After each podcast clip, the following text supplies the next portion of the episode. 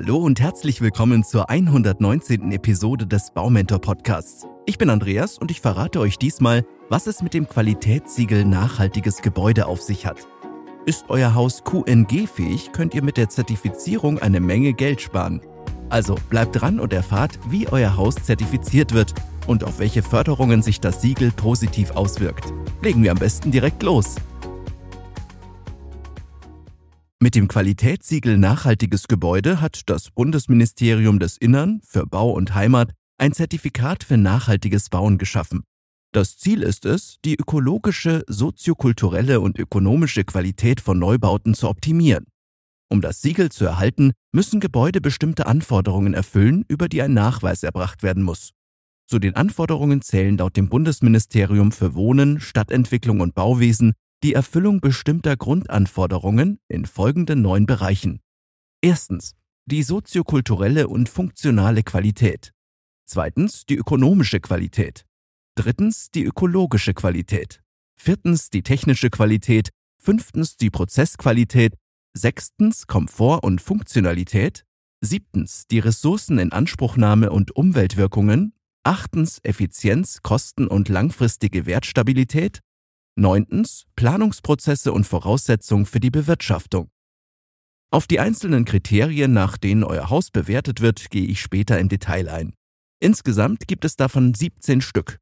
Das Q N G wird in zwei Anforderungsstufen ausgestellt. Sie unterscheiden sich lediglich in den unterschiedlich ambitionierten Mindestanforderungen. Vergeben werden die folgenden beiden Anforderungsniveaus. Erstens, Q N G Plus.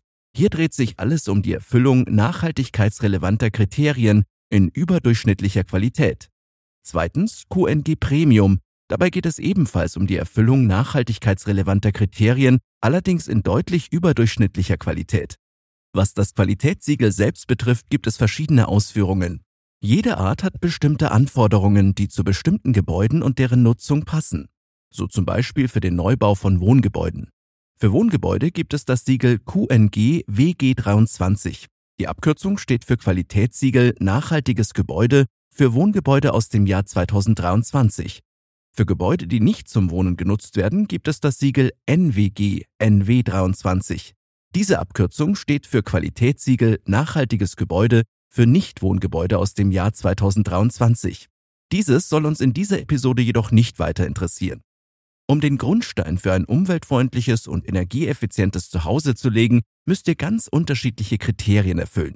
Die Entscheidung für eine Zertifizierung mit dem Q N G hat jedoch nicht nur ökologische Auswirkungen, sondern bringt auch finanzielle Vorteile mit sich.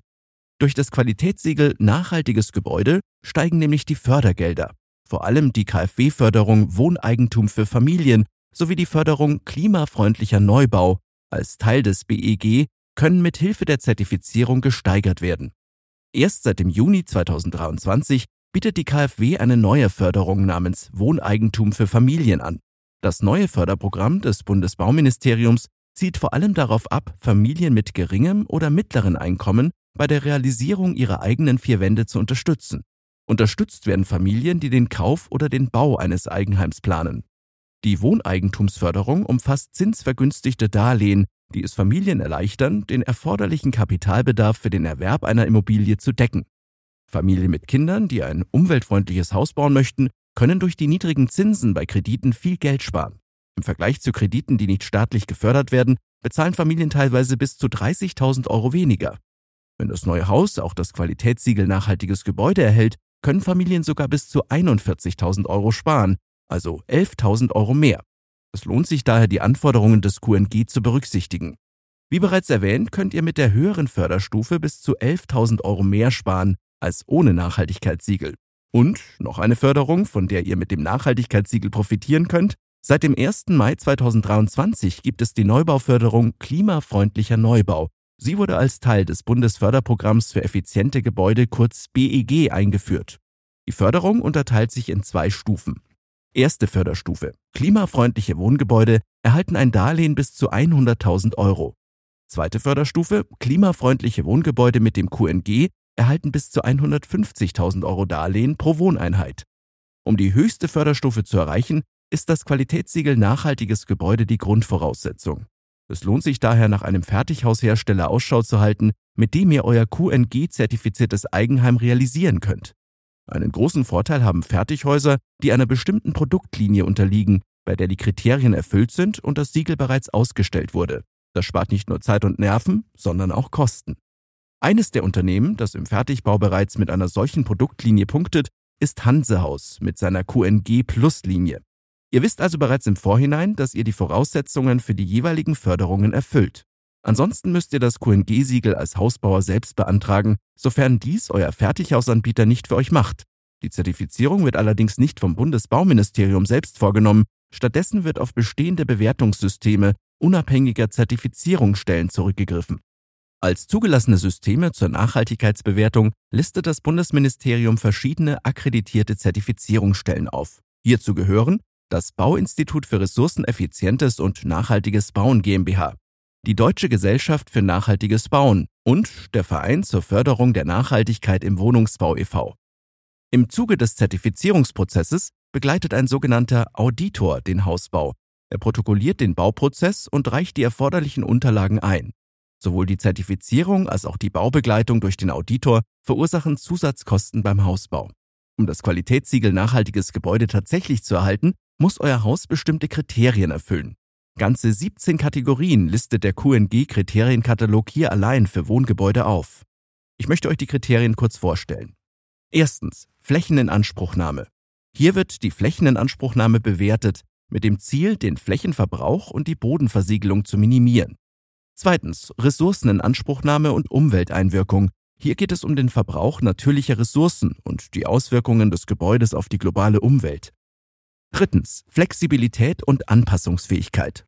Dabei wird die Anpassbarkeit an veränderte Nutzerbedürfnisse und Bedingungen geprüft, um die dauerhafte Nutzbarkeit der Immobilie zu gewährleisten. Viertens, Trinkwasserbedarf während der Nutzung. Hier wird der Gebäudebedarf an Wasser während der Nutzungsphase gecheckt. Fünftens, Rückbaufreundlichkeit und Recycling. Die Abschätzung der Rückbau- und Recyclingfreundlichkeit von Bauwerkskonstruktionen steht im Vordergrund. Stoffkreisläufe sollen dadurch verlangsamt und das Recycling von Baustoffen optimiert werden. Sechstens, Risiken für Gesundheit und Umwelt. Es erfolgt eine Bewertung der Bauprodukte mit dem Ziel, hohe Schadstoffgehalte oder Schadstofffreisetzungen zu vermeiden oder zu minimieren. Siebtens, Barrierefreiheit für Bewohner. Die Barrierefreiheit rund um das Gebäude und in ausgewählten Nutzungsbereichen wird näher unter die Lupe genommen, um Menschen mit Einschränkungen eine unabhängige Lebensführung und die Teilhabe an allen Lebensbereichen zu ermöglichen. Achtens, Voraussetzungen für die Bewirtschaftung. Hier dreht sich alles um die Optimierung der Gebäudenutzung sowie der Bewirtschaftung. Neuntens, Flächeneffizienz. Die Bewertung der Ausführung des Gebäudegrundrisses hinsichtlich der bebauten Fläche steht im Fokus. Das Ziel ist eine effizientere Ausnutzung bebauter und versiegelter Flächen. Zehntens, Erfüllen der Nutzeranforderungen. Es werden die wesentlichen Nutzungsanforderungen geprüft, um eine hohe Nutzerfreundlichkeit zu ermöglichen. Elftens, Thermischer Komfort. Der thermische Komfort wird in Hinblick auf die Sommermonate durchleuchtet, mit der Zielsetzung, Gesundheit und Leistungsfähigkeit der Nutzer zu fördern. Zwölftens, Visueller Komfort. Die Art und Qualität des Einfalls von Tageslicht und künstlichem Licht sowie Sichtbeziehungen nach außen werden bewertet, um Zufriedenheit, Gesundheit und Leistungsfähigkeit zu gewährleisten. Dreizehntens, Schallschutz. Der Schutz vor den unerwünschten Einwirkungen durch Schall wird geprüft. Dadurch sollen die Bewohnergesundheit, Leistungsfähigkeit, Privatsphäre, Vertraulichkeit und Nutzerzufriedenheit gefördert werden. vierzehntens Nachhaltige Beschaffung. Wie steht es um die Auswahl und Beschaffung von Bauprodukten und Leistungen in Anbetracht von Sozialstandards und Umweltstandards? Ziel dieser Bewertung ist es, Menschenrechte zu schützen und den Arbeits- und Umweltschutz zu gewährleisten. fünfzehntens Lebenszykluskosten. Bestimmte Kosten während des Lebenszyklus stehen hier im Vordergrund. Es gilt, den volkswirtschaftlich-wirtschaftlichen Umgang mit finanziellen Ressourcen zu optimieren. sechzehntens Qualität der Projektvorbereitung. Hier werden die Prozesse der Ermittlung von Bedürfnissen der Hausbauer und Nutzer bewertet. Priorität hat die Erhöhung der Nutzerzufriedenheit sowie die Verbesserung der Bauprozesse. siebzehntens Qualitätskontrolle der Bauausführung. Im Vordergrund steht die Bewertung von Prüfverfahren und Messverfahren im Zusammenhang mit Planungszielen und zur Feststellung der Mängelfreiheit des Bauwerks. Ich hoffe, dass ich euch mit den siebzehn Kriterien nicht überrumpelt habe. Ihr könnt sie in den Shownotes gerne nochmal in Ruhe nachlesen. Von Zeit zu Zeit kann es sein, dass diese angepasst werden. Wissen solltet ihr, dass das Q N G das Ziel verfolgt, die ökologische, soziokulturelle und ökonomische Qualität von Neubauten zu optimieren, stellt spezifische Anforderungen an verschiedene Aspekte des Bau- und Planungsprozesses sicher, um den Neubau nachhaltiger zu gestalten. Die staatliche Förderung, zum Beispiel die K f W-Förderung Wohneigentum für Familien, wird maßgeblich von diesem Siegel beeinflusst. Gleiches trifft auf die Förderung klimafreundlicher Neubau zu.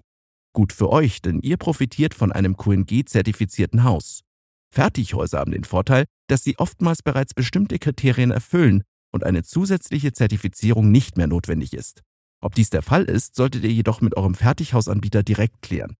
Von meiner Seite sollte es das für heute gewesen sein. Danke, dass ihr so lange durchgehalten habt. Wenn euch die Episode gefallen hat, teilt sie gerne oder gebt eine Bewertung bei eurer jeweiligen Podcast-Plattform ab. Ich freue mich, wenn ihr auch nächstes Mal wieder mit dabei seid. Dann erzähle ich euch mehr über das Ein- bzw. Zweifamilienhaus und verrate euch, welcher Haustyp sich besser für euch eignet. Bis dahin, eine gute Zeit und liebe Grüße, euer Andreas und das gesamte Baumentor-Team.